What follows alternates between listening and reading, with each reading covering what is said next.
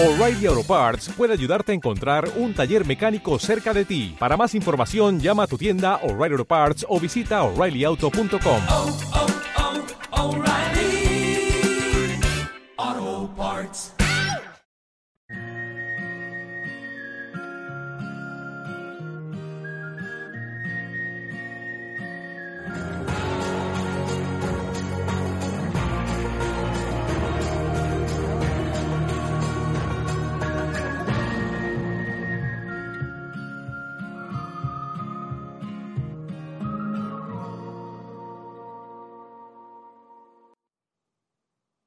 De nuevo estamos aquí en Cosas de ayer y hoy siempre tocando temas que, que nos apetecen y que eh, aprendemos, que nosotros mismos pues estamos con esas inquietudes que os compartimos a vosotros. Permitidme que os tutee al menos en esta ocasión.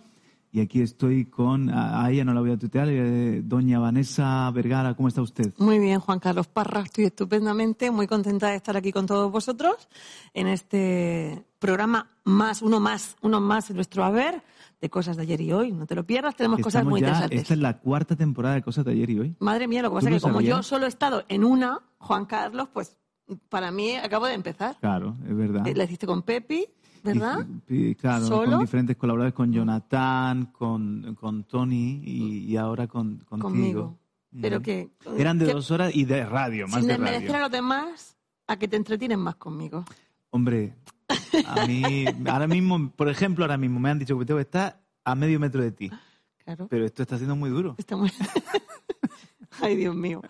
Bueno, pues estamos encantados ¿De estar con a ustedes. hablar vamos a hablar de cosas muy interesantes. Vamos a hablar de los procesos de Dios. Eso. Ese es el primer tema que queremos ah, tocar y es un tema muy interesante para todos nosotros porque ¿quién no está viviendo un proceso difícil, un momento La vida de entera es un dificultad? proceso. Sí, sí, yo a veces a mis hijos, bueno, tú lo sabes, le- les digo que bienvenido a la vida. La vida es lucha, la vida es a veces una guerra y hay que conquistar ciertas cosas. Si no conquistas, si no peleas, Mm. o sea, si no peleas y a la vez conquistas, te quedas estancado, no, Mm. no vas a ningún sitio y tu vida es insustancial y no tiene trascendencia. Eso es súper importante Sí. tenerlo claro, que lo que toca ahora es esto.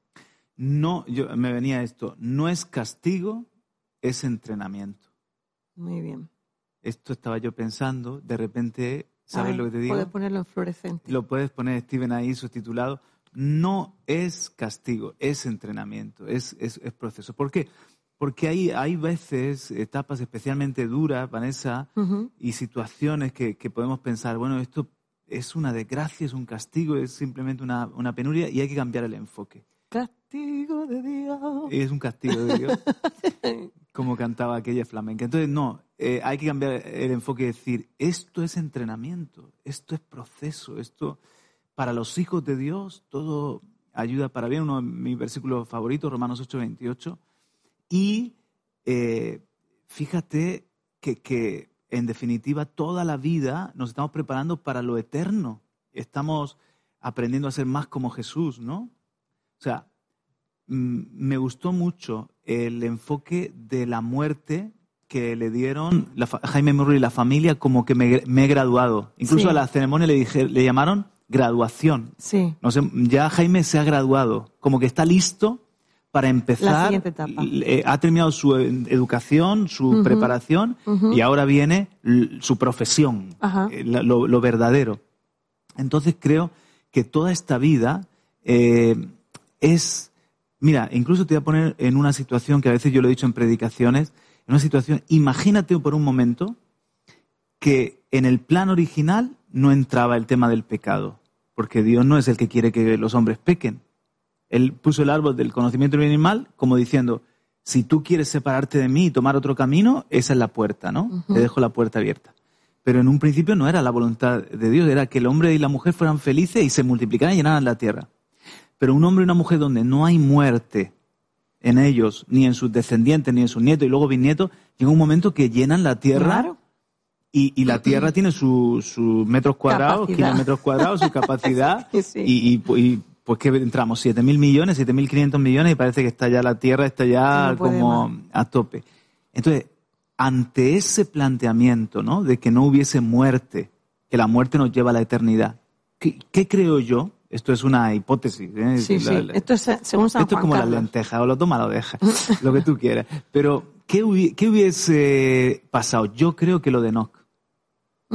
Como que Dios nos toma. Como que... Como que estamos listos, como cuando tú haces un bollo en el horno y hace... ¡Ding! Ya está listo, Ya Enoch. está listo. Me Los lo llevo 45 para... minutos del bizcocho Sí, sí, sí. se han acabado. Yo pienso eso, Vanessa, que la, que la vida es como un entrenamiento, como una preparación. para y que el estar se- en comunión con Dios. El Señor vio a un, hombre que era un amigo que caminaba con él, que, que dijo, ya lo tengo listo y me lo llevo al, al cielo. Y yo creo que hubiese sido así. Crecemos, nacemos pequeñitos y vamos creciendo y maduramos. Y cuando el Señor dice, ya tiene el carácter para la eternidad, o ha cumplido el propósito que quería que cumpliera en la tierra, me lo llevo para el cielo sin ver la muerte como no, que no vio la muerte. Entonces es, tú has visto, Vanessa, la, eh, bueno, la has visto, no la- lo has leído, lo de los dos niños, que es muy simpático, que están hablando en el vientre de la madre, Sí, y Sí, que uno es contado. creyente y otro es ateo. sí. Entonces uno dice, yo creo que hay vida después del nacimiento. Y el Y otro dice, no, no, no. ¿cómo va a haber vida después del nacimiento? Y dice, yo creo que sí. Mira Yo- que me tengo un pálpito que sí. Yo creo que esto, aunque estamos tan a gusto, es solamente, yo creo que esto es solamente como una, son dos gemelos, dos mellizos en el vientre de la madre, es como una preparación, pero que, que después va a venir una, y incluso uno cree en madre y otro que no cree en madre. Uno, uno solo cree en el cordón umbilical, Ajá. que, que tiene contacto y Ajá. por aquí se alimenta y por aquí respira. Este es mi, esta es mi madre. Y entonces el otro sí que cree que, que hay algo que, más grande, más grande que ellos, que el cordón. que se llama madre, Ya. entonces uno es creyente y otro no. Y uno dice, yo creo que cuando nacemos no es el fin, sino que es el comienzo. Y dice, ¿qué va a ser el...? el- Esto se acaba a los nueve Eso meses. es malísimo, el nacer. ¿Tú sabes lo que es salir por un agujero ahí, todo el dolor que eso implica? Entonces, claro, haciendo el paralelismo con la vida en la tierra y la muerte. Y la muerte. Que Dios es, el, es nu- nuestro Padre y Madre, el que nos da la vida, y que al morir, que se- no se puede comparar 70, 80, 90 años con toda la eternidad, igual que no se puede comparar nueve meses en el vientre de la madre Con toda una vida. con toda una vida. Entonces, creo que así como el útero nos hace crecer y nos forma, creo que esta vida es un gran útero, una gran escuela, un gran campo de entrenamiento para lo eterno. Y desde ese punto de vista, todo lo que vivo es entrenamiento, Vanessa. Es Y lo veo desde otra perspectiva, naturalmente. Además de que entiendo que me va a ayudar para lo que está por venir. El tema es que... Dentro de- en la misma en tierra. en la misma tierra. Claro lo que, que pasa sí. es que a veces creemos que las cosas que nos pasan, entre comillas, malas, son como desgracias una detrás de otra. Y si no sabemos leer entre líneas, Dice, me han echado mal de ojo. van a echar mal de ojo. Hombre, también es verdad que hay dos leyes que operan Mm. en, en nuestra vida. Primero es la ley de la siembra y la cosecha, que opera no solamente en nuestra vida cristiana, mm, sino en general. Es una ley como la ley de la gravedad. Claro. En la ley de la gravedad, en la ley de la siembra y la cosecha que está puesta desde el principio de los tiempos, desde la Sí, creación sí, del sí. mundo. Que, lo que tú, aquello que tú sembrares, eso mismo recogerás. Entonces, ahí, si tú siembras caos en tu vida, pues recogerás tempestades. Si tú siembras odio, recogerás odio. Si tú siembras eh, eh, um, eh, desamor, o sea, egoísmo, recogerás soledad. Eh, y así eh, todo en la vida. Si tú sola, eh, eh, eh, si tú siembras en tus hijos, recogerás honra y, y- y cuidado. Hay veces que no. Por, también por, digo, por el, el pecado que, que tú dices, yo sembré en una viña, como Jesús dijo, eh, sembré en esta viña todo, la cavé, la aboné, la regué, la trasplanté. Y cinco. y aún así me, Me, está dando me está uvas, dando uvas silvestres silvestres. en vez de buenas. Sí, eh, es el caso del pecado de la rebeldía, pero normalmente en el mundo opera esta ley. Entonces, si tú te viene una prueba, no piensas, o sea, si te viene un momento de dificultad puede ser porque hayas hecho algo que está mal Claro. y estás recogiendo el resultado de esa misma acción que hace tiempo sembraste. Sí. Porque una cosa que nos pasa mucho a los cristianos, eh, Juan Carlos, es que cuando empezamos a caminar con Dios, eh, de repente creemos que todo se va a cambiar así, de un momento para otro. Ya creo, con, ya creo en, en Dios, ya mi vida está conectada al cielo, ya todo va a ser de color de rosa y voy a caminar como Candy Candy. No sé si te acuerdas de esos dibujos animados que parece que estaba en una nube y que siempre estaban como feliz, ¿no? Pero no, la realidad es que empiezan a venir las pruebas y las dificultades. Incluso Satanás se pone más, Más ataque. más ataque, Y todavía más- estoy cosechando. Y todavía, por ende, por esta ley de la siembra y la cosecha, estoy cosechando lo que sembré en mi vida pasada. Hasta que pasa un tiempo donde la tierra es sanada y ya has empezado a sembrar otro tipo de ya comienza a cosechar semilla. lo que has sembrado bien. Efectivamente. Vale, este es el punto número uno. Sí. Y el punto número dos es cuando Dios permite ciertas pruebas Mm. en nuestra vida para probarnos, pruebas para probarnos, Sí, sí. para aprobarnos. Se entiende perfectamente. Sigue, valga la redundancia. Eh, eh, entonces tenemos que O para lograr algo. o para lograr con nosotros producir un fruto en nosotros. Dice la palabra que el, el- el- el grano de, de- de trigo es necesario que caiga al suelo Muera. y muera para dar fruto. Claro. Y entonces, a veces tenemos eh, la sensación microondas, eh, de que queremos todo rápido, todo de una manera sin dolor, Pero hay con epidural, pasar el desierto en helicóptero, pero hay procesos en la vida que son ineludibles. Claro. Si no lo pasas en un momento, lo pasarás en otro. Pero hay veces que Dios como que también ajusta expectativas con nosotros, como diciendo, bueno, Él no va a querer cambiar, o yo, o sea, que no, no, no, no acepta esto como un- una mejora, un cambio, entonces nos deja. Sí. No, yo creo que Dios es muy respetuoso, Juan Carlos, que no va a meternos en un, en un, en, en- en un proceso que nosotros no queremos, o sea, no es que no queramos, es que eh, eh, tú, tú, Dios prueba y prueba y prueba, pero cuando tú es con tu más. Él dice, ok, ok, Sí, porque hay gente que piensa que sí o sí el Señor va a cumplir su propósito en ti. sí, Hagas lo que tú hagas. haz lo que tú hagas. Ese determinismo, ¿no? O sea, Sí. ponte como quieras que al final el Señor te va... Pero no es bíblico. O sea, por lo menos desde mi punto de vista, el Señor dice, yo mi propósito voy a cumplir, pero si tú no quieres y te doy varias oportunidades Varias y oportunidades. tú decides, optas por otro camino, uso a otro, levanto a Sí, otro. tengo que decir que esas oportunidades son muchas, porque el camino de la misericordia, el camino de la misericordia Dios lo recorre una y otra vez. Mm. El camino de ir detrás de ti lo recorre una y otra vez. Porque Él es paciente, misericordioso. Sí, esa canción de Cristín de Clario que dice. em, em, ay, se me ha ido ahora mismo.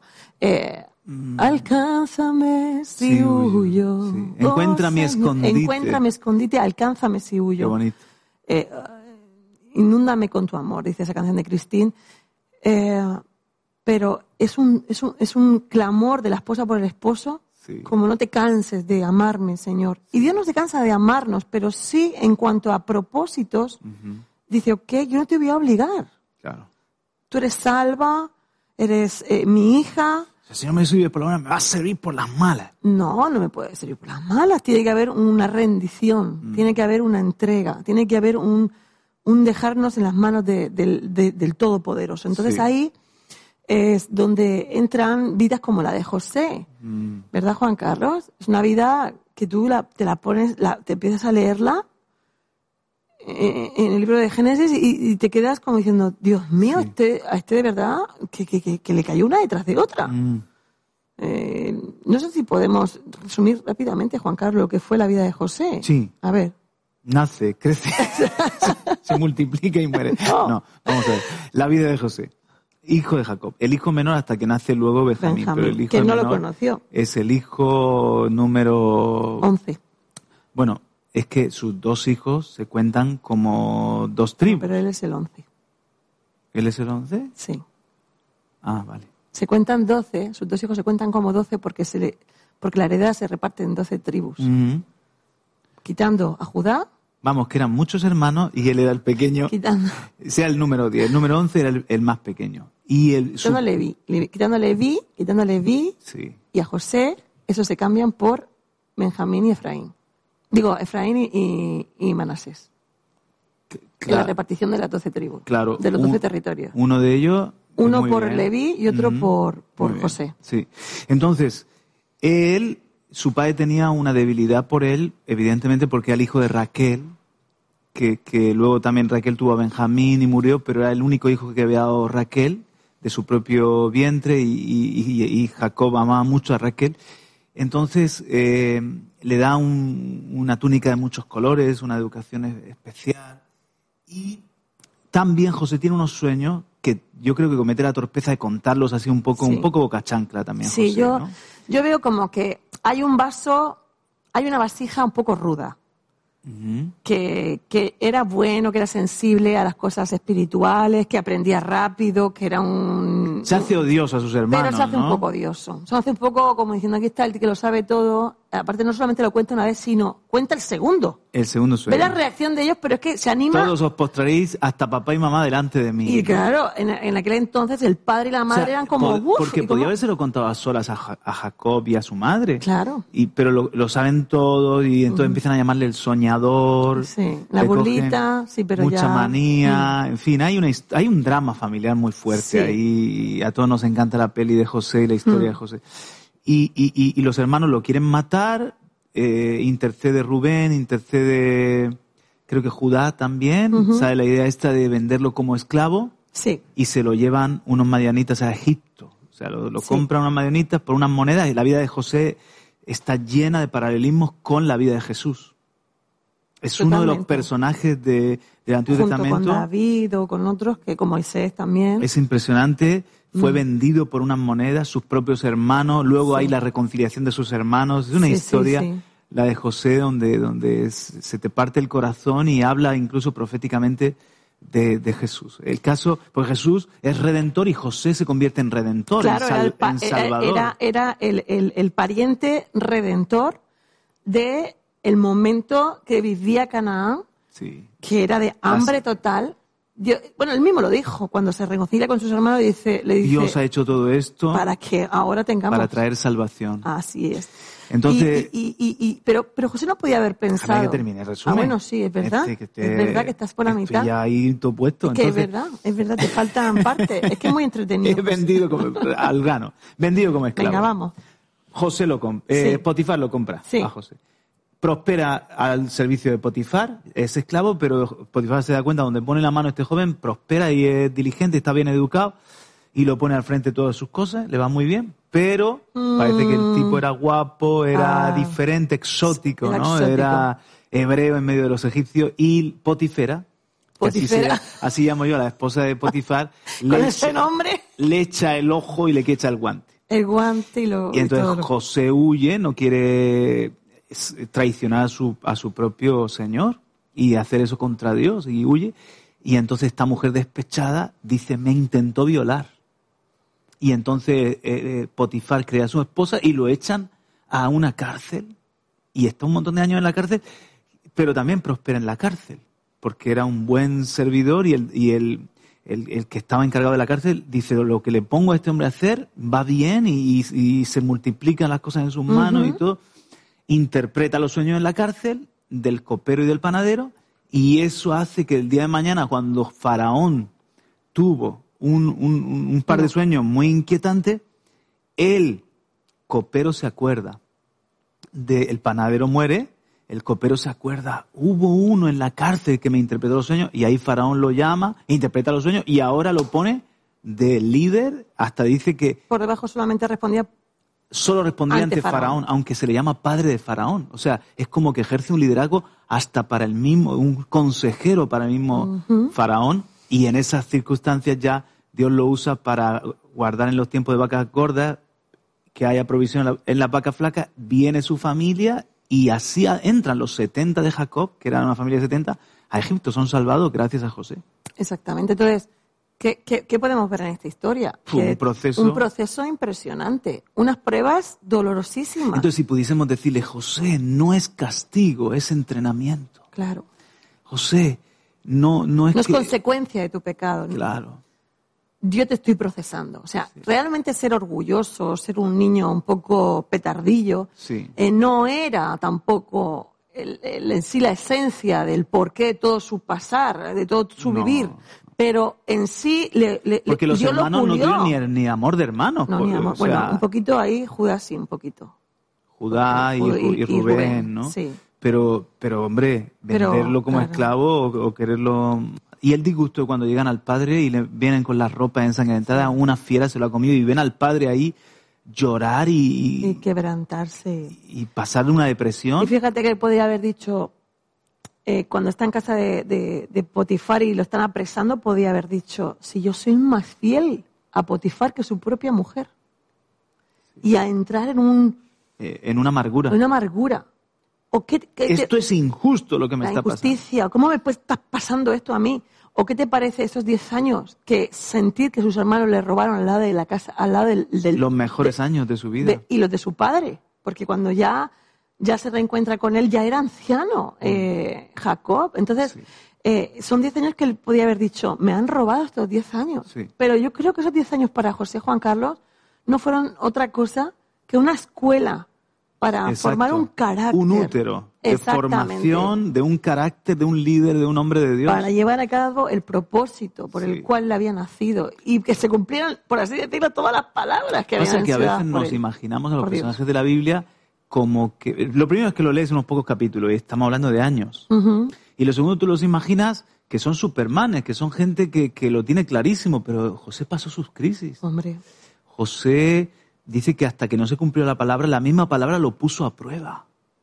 Y me imagino que hubo un momento de que José tocó fondo y de que tuvo que reconciliarse con Dios y, como digo yo muchas veces, reconciliarse con su trayectoria, con su lo que había sido ese proceso. claro, más adelante vemos cómo él sí se reconcilia con sus hermanos, pero al principio como que había venganza dentro de Al él, ¿no? principio, Decía- allí tiene una lucha de que esta es la mía, me los ha puesto Dios en bandeja y, y lo, lo voy a, lo voy a hacer sufrir. La gavilla se postra o las postro, ¿no?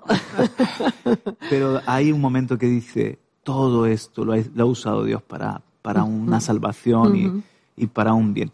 Entonces, a, a veces, mira, esto estábamos hoy hablando de unos padres que son una bendición, pero que tienen tres hijos que son fuertes, son un- unos hijos que son Guerreros. intensos. No es castigo, es entrenamiento. Esos hijos tuyos son, además de que Dios nos ha dado los hijos, porque, por ejemplo, nuestros hijos tenían que nacer porque son, son eh, en ellos hay un un plan de Dios y, tenía que- y Dios nos lo ha encomendado a nosotros. O sea, yo siempre digo a los padres, si Dios te lo encomendó a ti, tú eres el padre para ese niño. Claro. Si dices que no puede y todo, pide la ayuda del Señor, Dios te va a dar la gracia. Pero también nuestros hijos nos procesan a nosotros. Y a lo mejor tú estás pasando por algo que te está entrenando para luego ser una bendición, para lo que Dios quiere hacer contigo. La paciencia, la comprensión, el, el dominio propio, es algo que se prueba mucho cuando eres padre y más si tienes unos niños intensos, Mm. más todavía. Es porque Dios quiere producir algo en ti. Sí. Este marido mío, esta mujer mía, no es castigo, es proceso. Es proceso. es entrenamiento. Así es. ¿Y te- Puedes verlo de esta forma. Podemos escuchar eh, la- el cortito que tenemos ahí de la vida de José, de ese, eso que canta al final. Hay una, hay una canción ahí. ¿Qué canción tan bonita? Una composición muy bonita. Sí, muy sí, bonita. sí. No sé Creo si que lo- lo la tenemos preparado, sí. Vamos a verla.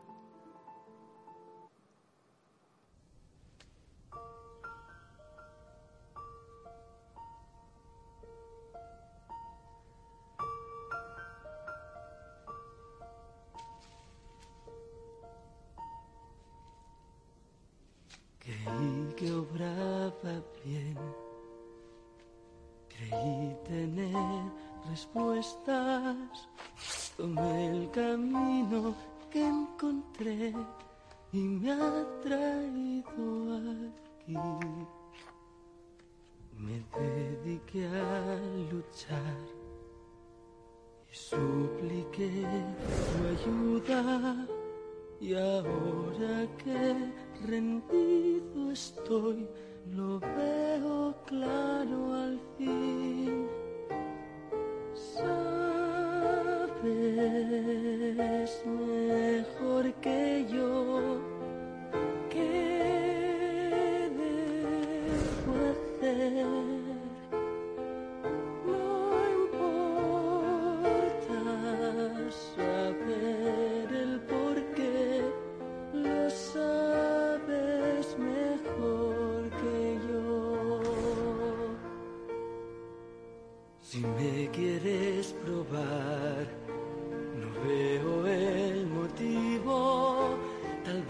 saber lo que sé yo sea bueno para mí.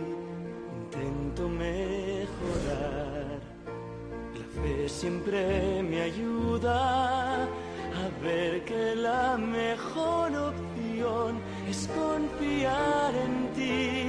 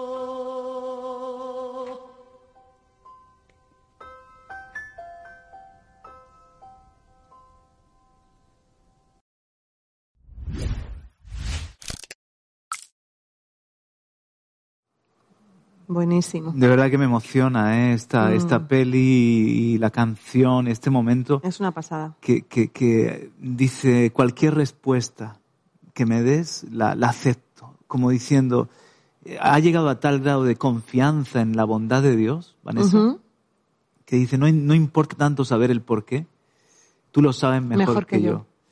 Lo que está No pasando. es tanto el por qué, sino el para qué. Mm, La, la- la- la cuestión a veces es que las preguntas que hacemos a Dios son erróneas. Eh, no es lo mismo un por qué me pasa esto a mí, es qué querrá Dios provocar en mi persona. Eh, ¿Qué propósito habrá con esto? Y dice, Que me enseñe y que me lleve, dice también. cre- creí que el cielo era mi hogar, creí que pod- podría volar como un ave. Dice, pero tuyo es el poder de hacer volar. Mm, Como diciendo, "Y en- y entiendo que no es en mis fuerzas, Mm. sino que, o sea, tantas cosas que José está aprendiendo, ¿no? Se está formando su carácter. Podemos mm, levantar un puño al cielo si sientes que no te merece lo que estás viviendo y decir, ¿por qué, Dios mío, si he sido justo en esto? Eh, Realmente la ley de la siembra la cosecha, no estoy recibiendo lo que sembré en la vida. Es que así le pasó a José. Es que no se puede por unos comentarios malcriados decir, oye, es que se lo merece porque era un... no Nos sé. lo quitamos del No lo medio. quita- No, no era O luego lo de, lo de la mujer de Potifar. ¿Qué te parece? O sea, no. Pero entonces podemos levantar un puño al cielo y decir, óyeme, el cielo me debe, Dios me debe una explicación. Mm. Sí. Pero Juan Carlos, yo he aprendido que en las pruebas aprendemos tantas cosas. eh, hay una oportunidad de hacer algo diferente en la prueba. Eh, hay algo que, que- que- que- está sucediendo en ti, un cambio que está generando respuesta. El cielo está esperando una respuesta diferente de tu parte Sí, sí, sí. yo cuando eh, hemos pasado por pruebas, yo pensaba, cuando, cuando mi padre estaba enfermo, pensaba, eh, qué difícil, Mm, ¿por qué, está, ¿por qué está con este cáncer? ¿Por qué no lo hemos pillado a tiempo? ¿Por qué no le hicieron las Como que analíticas? le ha servido toda la vida, ¿eh? Sí. Le ha servido toda la vida y ahora mira esto. ¿Y, y por qué las analíticas no las hicimos antes? ¿Por qué? ¿Por qué? ¿Por qué? ¿Por qué? Pero, ¿sabes? Me centré en qué tenía que hacer yo. Mm, ¿Qué tenía que hacer yo? Y lo que tenía que hacer yo era honrarlo, amarlo y servirlo. Hasta. Y orar por él, por supuesto, y por un Claro, milagro. Primero por un milagro orar sanidad y, y- y- y un milagro para, para él. Y luego que me tocaba, servirlo, servirlo, servirlo y honrarlos. Y, y me centré en eso, que es lo que tenía que aprender. Y, y escúchame, eh, estar atento a una persona con muchas necesidades, Claro. ver deteriorarse a tu padre, ver que a veces tenía cambios de humor, porque era difícil para él asimilar, o sea, amar hasta el final a una persona. Y, y, eh, o sea, esa lección de vida, ese valle, ese, ese momento duro, esa oscuridad, yo no la cambio por nada.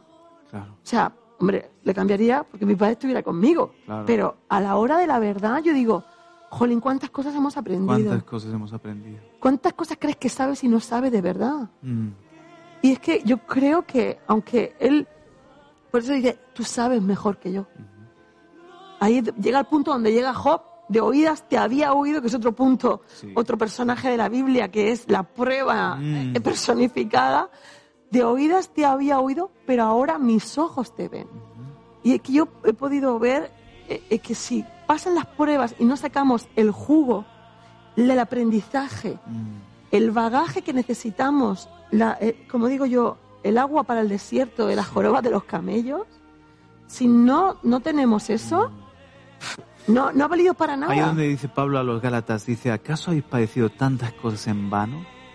O sea, si lo que habéis padecido por el Señor, ahora lo cambiáis porque estaban siendo tentados con el judaísmo, ahora lo cambiáis por el judaísmo, Mm, entonces lo habéis sufrido en vano porque no os ha dejado un apego a Cristo, a la gracia, o sea, no, no habéis aprendido a, a valorar lo que habéis recibido y ha sido un sufrimiento, una persecución en vano. Exacto. Si después de, de- de todo ahora lo cambias por, por, por simplemente circuncidado y, y hacer, y. Entonces, eh, no importa lo que pasemos, si de ello conocemos mejor a Dios, nos conocemos a nosotros, nos preparamos mejor, no, es algo que nos entrena, no es en vano ese sufrimiento. Claro, y, y sobre todo preguntarle, ¿para qué? ¿Qué quieres producir en mí? Y entonces hacer una lectura hacia, hacia, hacia adentro. Sí. Y, y decir, si yo reacciono como reaccionaba antes, o con el pobre, pobre de mí, el victimismo y el, ay, es que no me merezco esto que estoy viviendo. Y a veces esa autolástima eh, no nos lleva a ningún sitio. O sea, Sí. la pena de nosotros mismos, el compadecimiento, la, el victimismo, no nos lleva a ningún sitio, no te va a llevar a crecer. te va a cuando, bloquear. Cuando superas uno de esos golpes de la vida, y, y- y- y, por ejemplo, imagínate, José tuvo tres golpes Sí. con los que nos podemos identificar. Primero, la traición y separarse de su familia. Segundo, ser acusado injustamente. Acabar en una cárcel que en vez de recibir un- una recompensa por su buena labor, Claro. todo lo contrario. Y tercero, la prueba del tiempo. Sí. Porque cuando años. interpreta los, los sueños, él piensa que al salir del copero enseguida le va a decir, Sí. va a interceder por él. Pero aún quedó. Y se, y se le olvida de, totalmente la- la- la- lo que le pasó a José y todo se le olvida hasta que Dios mismo se lo trae a la memoria. Esa es la prueba, otra prueba del tiempo, de la espera, Es que, verdad. que es muy difícil. Pero de cada golpetazo, es como que José, en vez de quedarse allí como víctima, ay de mí, que esto es un- no es una injusticia, eh, y un amargado de, de- de la vida, y, y que entonces es una persona tóxica para los que lo rodea- le rodean, él es como que se fortalece y sigue adelante y trabaja y prospera en el nuevo paso, y entonces te prepara para lo siguiente. Y eso también nos lleva a, a- De nivel a a nivel. aprender del momento en el que estamos viviendo. O sea, el nuevo paso, tú lo has dicho, en la cárcel se puede fructificar, Tremendo. en la cárcel se puede dar fruto, se puede dar fruto. Se puede dar fruto en una casa de como un esclavo, se puede dar fruto. Mm. Se puede dar fruto más allá de las esferas a veces que creemos que donde tenemos que Sí. dar fruto. Porque la bendición no está en la tierra. Claro. ¿Te acuerdas de ese mensaje de. Marcos Zapata tan bueno? Buenísimo. La Que todos esos contigo. hombres, la bendición no estaba en el pozo. La Mm. bendición no estaba en un pedacito de tierra de Canaán. Mm. En este caso, la bendición no estaba en José, que estuviese como un hijo favorito al lado de Jacob.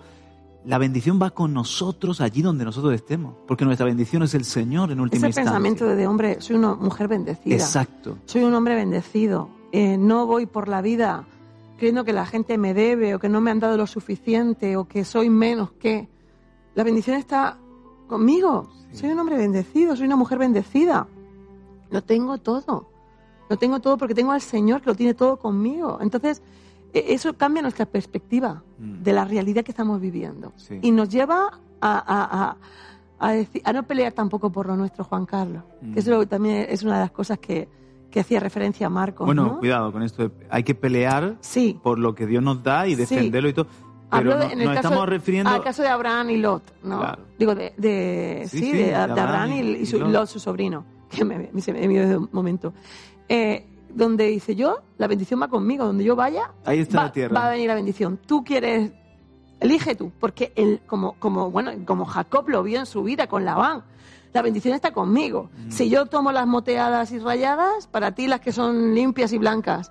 Y, y entonces prosperaban las moteadas y rayadas. Cam- le cambiaban el ganado, dice, me cambiaste el sueldo no sé cuántas veces. Mm. Apliquémoslo, Ujú. apliquémoslo, porque a veces cambiamos de trabajo o de residencia o de relaciones y entonces parece que se nos ha acabado eh, la, la buena temporada, pero la bendición no está para nosotros en, en- en un trabajo, o en un país o en una... La bendición está en Dios. Somos bendecidos si estamos con Él, si hacemos, si hacemos su voluntad. Él es mi bendición. Él es eh, eh, la fuente que nunca se va a agotar para nuestra vida. Aunque Él pueda usarse en un momento dado de las moteadas y en otro momento Claro, de de las la rayadas. rayada, o, o- o- o el valle de Sodoma y Gomorra era el mejor, el más Era fértil. fructífero. El más Mm. fértil, ¿no? De- y eh, por eso Lot lo elige. Elige por los ojos, elige por los ojos, pero no tenía la bendición que Y- tenía. pero Juan. Abraham se queda con la, la otra tierra que era, eh, digamos, desfavorecida y, y- y- y ¿qué importa? Allí Dios lo hace prosperar. Puedes, pro- puedes prosperar en la cárcel, puedes prosperar en la cárcel. Si el Señor está contigo. Así es, así que animamos ¿no? a todos los que nos escuchan, nos Mm. ven y decir, oye, mira, yo soy un, un hombre que tiene un propósito, una mujer que tiene un propósito. Esto que estoy viendo ahora me estoy está viviendo me está preparando, formando, me está entrenando para algo. Y me va a dar un fruto que no puedo dar en la comodidad. Mm. Eso también es importante. Sí. Porque a veces queremos dar fruto cuando todo es favorable, cuando el viento nos viene de cara, pero cuando, cuán difícil es dar fruto Mm. en un momento difícil. Eh, dar a luz en, en un hospital con la epidural puesta, con todo a favor, pero dar a luz en un taxi o dar a luz en medio del desierto, Mm. cuán, cuán difícil es, pero se da a luz y la vida, la vida. Sí, Viene. así es. Así que Yo pienso en esas etapas de nuestra vida de, de difíciles o, o de oposición o, y yo digo, menos mal que el Señor las permitió. Porque cómo ahora nos damos cuenta cómo formaron nuestro carácter. mm, Ahora nos damos cuenta de que eh, te, han, te han hecho lo que eres hoy. claro, Te han hecho más paciente, te han hecho conocer tu propia sí. debilidad, te han hecho... eh, te definen, todas estas pruebas te van definiendo. sí. Es como el, el- el- el- escultor que tiene un gran trozo de, de, de, de, de alabas- de mármol, mármol, de ¿no? Y entonces cada golpe te va dando forma. Entonces cada, cada, cada, cada circunstancia de la vida, cada, cada etapa, Mm. cada reto, Pero ahí es donde tú tienes que llegar a la fe, que, que es lo que me parece tan emocionante esta canción, llegar a esa fe de que mi vida está en sus manos, que el escultor es él. O sea, no soy forjador de mi propio destino. o, u otros que me están destrozando la vida. Porque todos los hombres de la, de la vida, por ejemplo, David podía decir, Saúl me está destrozando la vida, pero tranquilo David, que eh, Dios es el arquitecto y constructor, Dios es el escultor de, de tu vida. Y esto que parece tan injusto como que te esté persiguiendo, tu desierto, tus cuevas y todo, tranquilo, que todo esto es preparándote, entrenándote para ser rey. Así es. Yo, yo estoy eh, en ese punto de mi vida, ¿no? Que, que creo que, que todo lo que hagamos o, o los, los procesos que vivamos tenemos que exprimir, que vamos a aprender de Sí. todo esto. Tú antes, al principio del programa, hablabas de, de- de- de los procesos, ¿no? Como, bueno, como que es algo, los procesos en sí son algo duro, ¿no? Son algo, eh, la palabra proceso que la podemos asociar con, pero tenemos que aprender a disfrutar esta, este proceso, ¿no? Por ejemplo, yo ayer hablaba con un joven que se le hace cuesta arriba cinco años de carrera y dice, madre mía, Cinco años de mi yo vida, quiero ya trabajar y ya tener mi coche y ya... y mi dinero. Porque no- Ujú. lo está viendo con la perspectiva de, de- de- de Claro. la prisa, de, de ya eh, llegar a una estabilidad. Mm. Y yo le decía, estás hipotecando tus 60, 70 años porque no quieres ahora esforzarte un poco. Trabajar por cinco. y- y lo, y lo ves. ¿Qué tal si, aunque sea duro, conquistar tu formación, pero hasta disfruta esta etapa? Eres soltero, disfruta la etapa de soltero. que luego ya vendrá la de casado. Y, viene to- todas las de dicha, broma. Y eh, eres, estudiante, disfruta este tiempo de estudiante, aunque te gustaría tener más dinero, no tener la presión de los exámenes. Eh, se paga un precio, pero estás entrenándote para todo tu futuro, formándote para lo que vas a hacer mañana. ¿Verdad que sí? Sí, así es. Eres madre con los niños, rodeada de, de los niños, que no te dejan ir al baño a gusto, tranquila. Vaya, eso lo he vivido yo. Y decía, por favor, cinco minutos de paz. Y cerraba la puerta y digo, bueno, que sea lo que Dios quiera ya. Sí, Y, tengo que cruzar y te alguna... están buscando hasta en ese momento. Ay, Dios mío. Pero, y estás deseando que pase eso, ¿no? Ay, cuando Mm. ya esté mi hijo ya más independiente, más autónomo, y luego te das Y luego cuenta echa de menos eso. Que no has sabido disfrutar esa etapa. Por eso que cada momento que vivamos, eh, saquemos eh, eh, el 100% de, de la- del aprendizaje, de la Sí. enseñanza, que va a forjar nuestra vida, nuestro carácter y que tenemos que seguir adelante. Juan Carlos, hablando de seguir adelante, Sí. ¿vamos a hacer- hablar de algo más? ¿O ¿De ya- qué quieres hablar? Lo que tú quieras Venga, hablar. saca el otro tema. El otro tema El es... otro tema.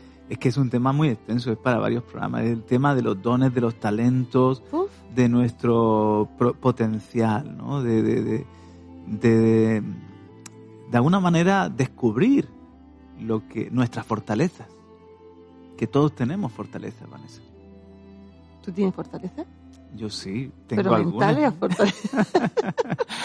Yo sí, sí. te- y debilidades, ¿no? ah, sí. Entonces, Y también tenemos que aprender de ellas también. ¿no? claro, son muy importantes. Nuestras debilidades son lo que nos hace Sí, más sí. depender de Dios. Si uno, podemos, eh, vamos a dar una pequeña pincelada, ¿qué te Sí, parece? y, no, y no tocamos todo, todo. No, no porque... Pero sí que quedan va- 15 vamos a poner este, este vídeo de Marta Zúñiga, que me gusta cómo lo explica ella, hablando de la diferencia entre Eh, nuestros talentos, talento natural, habilidad. nuestra habil- habilidad y, y nuestra fortaleza. fortaleza. Eh, eh, Marta Zúñiga no es, no es eh, que yo sepa, una, una líder cristiana. Esto, ella más bien ayuda a la gente a descubrir sus talentos. Es coach, es, eh, eh, bueno, pues capacita equipos directivos y, y para darle, de alguna manera, el, el- el reconocimiento a, a su labor, tiene una, una página que se llama por fin es lunes.net. por fin Qué es lunes.net, que ya tiene un, un programa de, de- de radio y tal. Y talentjuice.net. Talentjuice eh, es, es como se llama su empresa y significa Ujú. jugo de talento. Sí. O sea, es como sac- exprimir, el, eh, saber sacar el talento a las personas. Te voy a decir antes de poner el vídeo algo que me encanta de, de testimonio de Marta Zúñiga. Ella se reinventa con la crisis. Sí. Ella se reinventa, pero también está ayudando a mucha gente a enfocarse laboralmente, porque a lo mejor no le gusta su trabajo. Llega el lunes y están deseando que ya sea viernes. Sí. O lo que están haciendo es, es una amargura, es una cuesta arriba todos los días o se han quedado sin trabajo, no han, no han tenido éxito, no, no encuentran su forma de ganarse la vida. Entonces ella ayuda a las personas a que descubran para qué son buenos, su talento, in- e intenten eso que sea su medio de vida, que, que sea útil para los demás. Entonces me parece un- una profesión muy bonita. De eso que le apasiona ha hecho ella su... Genial. ¿Vale? Entonces vamos a poner este vídeo a ver si entendemos mejor la diferencia entre talento, habilidad y fortaleza. Hola Talent User, ¿qué tal? ¿Cómo estás?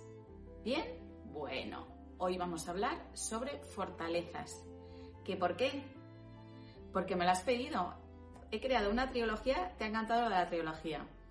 He creado una trilogía para sobre fortalezas. Entonces, ah, que igual no me conoces, que no sabes quién soy. Ay, pero yo te lo cuento. Soy Marta Zúñiga, directora de Talent experta en desarrollo de liderazgo para managers directivos y ejecutivos y eh, experta también en desarrollo de equipos de alto rendimiento. Bueno, fortalezas. Hoy vamos a hablar le- sobre la diferencia entre fortaleza, talento y habilidad. ¿Qué son estas tres cosas? Pero yo creo que la parte teórica ya te la he contado en otras ocasiones, entonces os voy a poner un ejemplo para que lo, entiendas mucho más claro. Un talento, nat- imagínate esas personas que, que son buenas, lo típico de don de gentes. Es que esto tiene don de gentes, ese es un talento.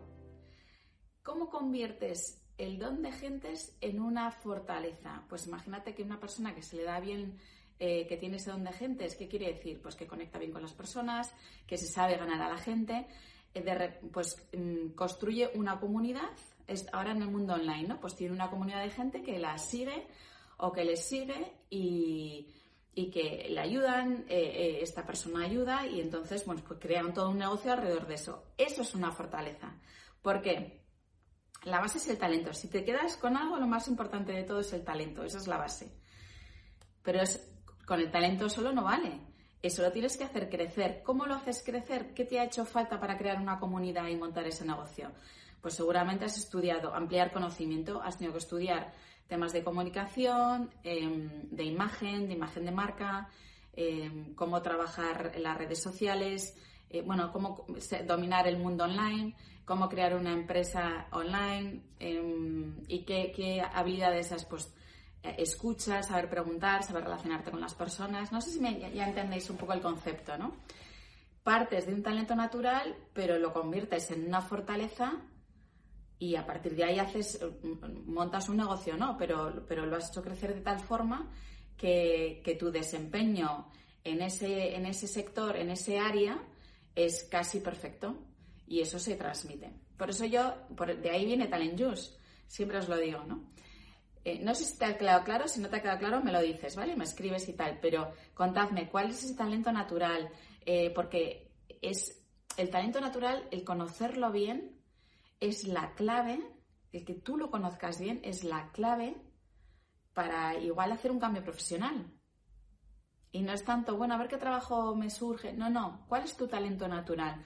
Vamos a construir ese eh, y hacerlo crecer. Y podemos construir esa fase profesional, esa, esa carrera profesional alrededor de ese talento natural. ¿Vale? Bueno, nada más. eh, os mando un abrazo muy fuerte. Espero que tengáis muy buena semana. Y si te ha gustado el vídeo, dale a me gusta en YouTube. Y eh, si crees que le puede venir eh, bien a alguien, compártelo. Hazme el favor, ¿vale? Venga, nada más. Un besito. Chao.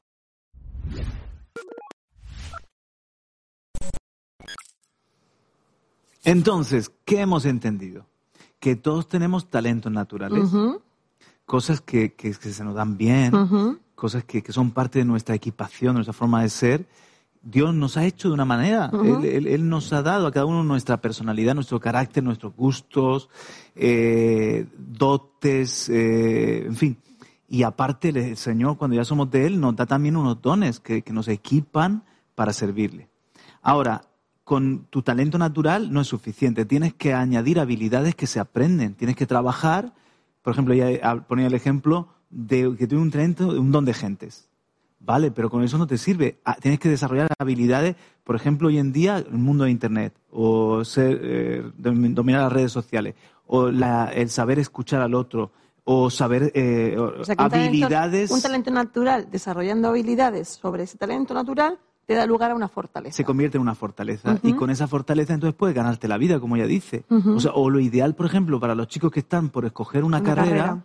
es que no, no construyan toda su vida en base a algo que no está en, en- en ellos, sea, en base a algo. El otro día hablaba yo, por ejemplo, con una, con una, el, el caso de, de una persona que hereda un negocio, pero no tenía nada que ver con su forma de ser. Iba bien para su papá, lo ha vendido, bien vendido, estupendo, ha tenido una bendición de Dios ahí, y ahora él ha hecho un negocio que en algo que, que- que que se siente él tiene el talento, él se ha preparado, ha desarrollado habilidades para hacer de eso su fortaleza y está siendo útil para otras vidas. Ujú. ¿Entiende el, el- el Ujú. concepto? Por ejemplo, ella eh, dice también, si quieres saber tu fortaleza, escoge en un día todo aquello que cuando lo haces te hace sentir fuerte. Fuerte o feliz. Sí, pues, Sí. pero como estamos hablando de fortalezas, Sí. todo aquello que cuando tú lo haces te hace sentir que tienes fortaleza, que tienes ánimo, que tienes eh, felicidad o pasión. Y todo aquello que cuando lo haces te hace sentir débil. Y ahí tú vas a encontrar tu fortaleza, es una forma muy sencilla, pero vas a encontrar tus fortalezas y debilidades. Por ejemplo, eh, resulta que cuando yo estoy, eh, no sé, eh, en contacto con la tecnología, eso me, me- me pone, me estresa, me pone nervioso. En cambio, cuando estoy en contacto con la naturaleza o con los animales o con las plantas, es algo que, que me, pues, a lo mejor, o cocinando es algo que me hace, a, a lo mejor mm, lo tuyo no va a ser community ma- manager, Claro. Pero a lo mejor lo tuyo es veter- es veterinario o lo tuyo es- está relacionado con la cocina, con el sector ali- alimentación. Sí, ahora, por ejemplo, que es la época de elegir carrera, o sea, de enfocarte un poco, bueno, a ver, ya quien está en primero, en segundo de bachiller ya sabe más o menos qué quiere hacer, pero llega un punto en donde ¿Sí? tiene la, la ¿De nota. verdad? Bueno, la verdad que la mayoría no. La mayoría, su- la gran mayoría no. Pero, pero eh, se acerca el momento donde te va a quedar una nota de corte y tú tienes que Las decidir. decisiones, sí, sí. Y a veces estudias algo que no te gusta o haces algo que no te agrada. Tienes que, dentro de esto, analizar qué es lo que. Mm. Y, y- y analizar, analizar qué es lo que es tu, tu talento natural y que se convierta en una fortaleza. Muy bien. Así que, bueno, dejamos esos consejos ahí para que desarrollen. Pero para desarrollar también, Juan Carlos, esos- esas habilidades hay que tener constancia y ser valiente. Sí, O sea, a- para los cómodos, así no. es. Para los que buscan comodidad, como que no. Y una de las cosas que tenemos que buscar siempre en la vida es excelencia. Excelencia académica, excelencia en, en- en mi trabajo, excelencia en el orden, Madre mía, el orden, Juan Carlos. que hoy he metido yo un poco de caña en ese sentido. Excelencia en, en, en toda la- Ahora, no te agobies ni te compares con los demás, porque a lo mejor Dios te ha dado a ti una medida. Por ejemplo, imagínate que tú tienes una, vamos a poner el ejemplo de lo pastoral, una congregación y tú tienes una congregación de 10. Eres pastor, que Dios te ha dado la- una gracia para 10, o te ha dado una gracia para 100, o te ha dado una gracia para 1000. Intenta ser excelente en la medida que Dios te ha dado. Ahora, eso no quiere decir que no crezcas, ¿eh? que no multipliques, que, Ujú. que- que si eres fiel lo poco, Dios te dé más. Pero ah, piensa esto, si Dios te da una gracia de 100 y estás cuidando bien 10, no estás en la excelencia. Claro. Pero si Dios te da una gracia de 10 y estás cuidando bien 9, estás en, en excelencia. Sí. Si Dios te da, una gracia de 1000 y, y estás cuidando bien 100, Mm, no podemos compararnos unos a otros. Nuestra- claro. Nuestros dones tienen también medidas o esferas. Entonces, tienes que saber trabajar en tu don dentro de la medida que Dios te ha dado y creyendo que eso puede multiplicarse y puede crecer, puedes añadir más cuando eres fiel en lo que tienes ahora. Exactamente, porque a veces o bien o somos eh, por ese lado eh, relajados o mal siervo, como dice la palabra de Dios, has sido perezoso, Sí. has sido descuidado, has enterrado tu talento, que era para 100, y aquellos que creen que tienen un talento para miles y ven- viven frustrados eternamente porque no pueden alcanzar Mm. esos miles. Claro, También, eso es otro problema eso es un problema. de, de esferas, ¿no? Sí. De querer hacer todo y no hacemos nada bien. Bueno, Pablo lo tenía clarísimo y tú lees en 2 Corintios 10 que él dice, yo, yo tengo una gracia en de- eh, y un reconocimiento y un fruto dentro de una esfera ministerial que Dios me ha dado. Y en la medida en la que eso crece, ah, también crece mi, mi grado de, de impacto y de influencia. Pero no intento exceder el límite que Dios mismo me ha dado. Y, y querer entrar al, al, al terreno de otro, por ejemplo. Sí. ¿eh? cosechar donde otro está trabajando, sino que yo sé moverme en, en- en la medida que Dios me ha dado. Ahora, Pablo, él siempre estaba crey- creyendo en ir a más, en ganar más gente para Cristo, en llegar más lejos, por eso quería venir a España. O sea, también hay gente conformista que dice, ah, no, pues yo aquí me quedo tranquilito y comodito. Y, y- y Pero ¿no crees que esa gente, si se queda tranquilita y comodita, es porque realmente no tiene un talento natural que tampoco ha... O sea, quiero decir, cuando todo lo de Dios se tiene que multiplicar y fructificar. en una medida o en otra. Exacto, no es lo mismo. El que, el que, el que tiene un talento lo puede multiplicar y, eh, diferente al que tiene 10, de acuerdo a lo que has recibido, pero multiplica, trabaja con lo que tienes. Trabaja con lo que tienes. Que eso es, de alguna manera, la, la, la, la carga nuestra, ¿no? De que, de que no nos quedemos estancados, sino que podamos alcanzar a más personas para Cristo, dar más gloria al nombre del Señor, pero dentro de la, entendiendo la esfera de nuestro ministerio, ¿cuál es? Y que, y sin entrar en comparaciones con, ah, nos alegramos y nos inspira a todo el mundo. Nos inspira. Nos inspira. Todo el mundo nos puede ser una inspiración y un ejemplo. Pero luego dice, bueno, ¿dónde Dios nos ha puesto? España. Estamos en la sureste de España. Queremos alcanzar y dar a conocer el amor de Jesús y eh, lo, lo bello que es la vida en Cristo para más y más personas, en el caso nuestro. Entonces usamos lo que tenemos y lo, y lo intentamos multiplicar. Y otros, claro, tienen otro, otra área de trabajo y también otra magnitud Pero en lo su que ha ocurrido ministerio. mucho dentro de la iglesia son las comparaciones y las imitaciones. Claro. Entonces deja de ser algo genuino eh, mi servicio porque es la réplica de algo que no soy. O busco ser algo que no soy. O sea, Mm. Claro. es lo mismo. No, no, sí. sí Busco, te- o sea, te- te entiendo. soy réplica de alguien o no encuentro mi, mi fortaleza. Mm. No me, no me, o sea, no, perdona, no mi, mi- mi talento natural, que a la vez lo trabaje, pero si, si creemos que todo, por ejemplo, hubo un tiempo en la iglesia que, que todo el mundo quería ser brazo. Nosotros mismos lo hemos experimentado dentro de nuestro ministerio. Todos queríamos ser de la misma manera, cortados Claro. por el mismo patrón. Y Dios es un Dios que es, tiene una multiforme gracia, tiene una multiforme eh, entrega de talentos y de dones. Entonces ahí es donde erramos, porque entra la frustración. Mm. La frustración donde quieres ir y caminar y te das cuenta que, que- que estás esforzándote y que no avanzas ni un paso. Claro. O que, o que estás perdiendo. Como dices tú, si algo te hace. La- te tu vida está un poco en blanco y negro, ¿no? Sí, y si sientes que eres fuerte cuando estás haciéndolo, pues oye, a lo mejor sí lo es, pero si sientes que algo no encaja, algo está pasando mal, algo estás en algo estás desenfocado. Sí, sí, sí. Ese es, ese es el punto, ¿no?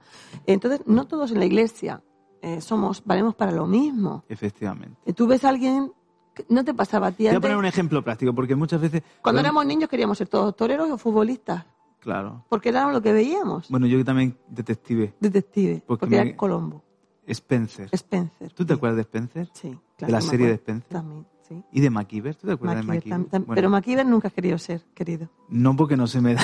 No tiene, Eso no, no es mi tiene ese talento natural. Esa es la fortaleza de otro.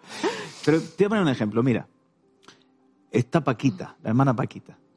Y Paquita está empeñada en ser de la alabanza. Toca más la guitarra, no lleva bien el tiempo, el tiempo, desafina, ¿verdad? Pero le encanta y le apasiona la alabanza y, y que a lo mejor Paquita, la gracia que tiene es con los ancianos, que tiene una ternura, que los sabe escuchar, que los sabe cuidar. Chica, Dios te va a usar ahí. mm. Hay tantas personas mayores para amar y para, y para cuidar. Entonces, Paquita se ha deslumbrado con esto. Y que no quiere decir que Paquita no sea buena con anciano y con la alabanza, porque Claro. tampoco tenemos que decir, es que solamente. Esto es muy complejo Mm. y muy sencillo a la vez. Complejo en el sentido de que Dios nos puede. Y que cada persona es diferente, porque hay gente Claro. que puede tener dos, tres Claro. talentos naturales y hay gente que tiene cinco o diez. Por eso, que puedes tener varios Ujú. y que Dios te use en diferentes medidas con eso. Y también a ver, y que haya temporadas. Mm. Donde tú dices, hubo un tiempo que Dios me usó mucho con alabanza, pero ahora estoy en un tiempo que Dios me usa mucho con los niños de la iglesia, o con mi trabajo de maestra, o con los ancianos, o he puesto mi empresa y soy em- empresaria.